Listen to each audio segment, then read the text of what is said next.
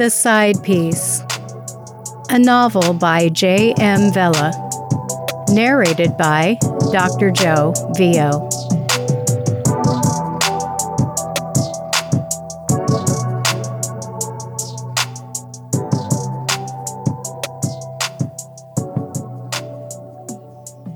Chapter 8 Maryann was having a hard time getting out of the Uber.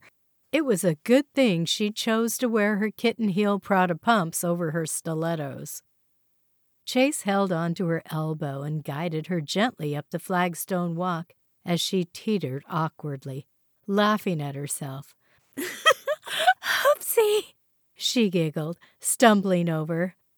Ow, oh, ow, ow! I think I broke my ankle. Chase rolled his eyes. No, but you probably twisted it. Why do women insist on wearing such ridiculous footwear? Take those things off.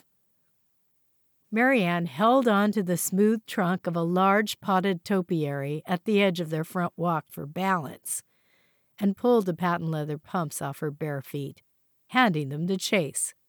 He tucked the shoes under his armpit and reached for her again, but she pushed him away and limped stubbornly up the graduated steps of their home's grandiose entry, past the row of Doric columns that lined the steps, to the imposing beveled glass double front doors. You didn't need to drink that fourth glass of wine, he scolded mischievously, but it should help me take advantage of you in this altered state. She giggled. I'm like putty in your hands. the teenage babysitter answered the door and stood impatiently while Chase fished through his wallet for a $20 bill. Finding one tucked behind several smaller bills, he handed it to her. Thanks, Kelly. Did they behave for you?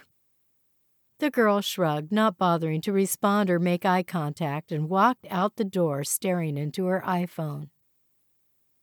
Kelly's a real conversationalist, isn't she? Better check on the twins, Maryann. I doubt she even bothered to feed them dinner. Maryann huffed. I'm sure she did. For your information, Kelly's the best sitter in the neighborhood. JC and Jack love her. Oh, yeah? I guess they love how she lets them have a full run of the house while she TikToks or whatever on that phone. Just check on them for a minute make sure they're still breathing. Maryann could not help but feel somewhat annoyed by Chase's rare attempts at being an attentive parent. She looked up at the long expanse of stairs sweeping up to the second floor. Do you mind giving me a hand? My ankle is really sore. Sure, he scooped her up and carried her up the stairs, pausing on the landing to catch his breath. This is going to cost you.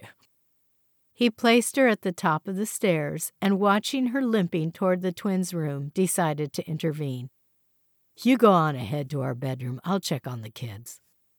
He walked across the open balcony that circled the two story entry hall, carefully opening the door to the large bedroom that JC and Jack shared.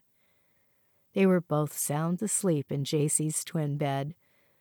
Jack was afraid of the dark and often negotiated his way into his sister's bed in order to fall asleep. JC was his protector. Chase surveyed the unusual setup of the room. JC's half was pink with ballerina themed decor, while Jack's half was navy blue and decorated with robots and stylized spaceships. He pondered how many years they had left before they would separate and demand their own space. He leaned over and gently kissed each little forehead before walking away, closing the door behind him. He walked back across the balcony and opened the master bedroom door, looking forward to a night of uninhibited lovemaking. He found his wife sound asleep on her back and snoring loudly in their king size bed. Maryann was still dressed in the cream knit suit. Her mouth was wide open and dripping saliva down her cheek onto her pillow. He thought about waking her up, but frankly, The sight of his wife in this state was a huge turnoff.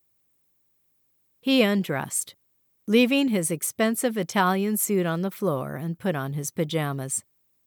He climbed into bed beside his wife of eight years, watching her sleep for a few minutes, wondering what had become of the enviable romance they once shared. He turned his back to her before gradually falling into a restless sleep. Hello, listeners. I hope you're enjoying the side piece. Please help us keep this podcast commercial free by making a small donation. Simply go to www.drjovo, that's D R J O V O, dot com. Your donation is so appreciated. See you next chapter.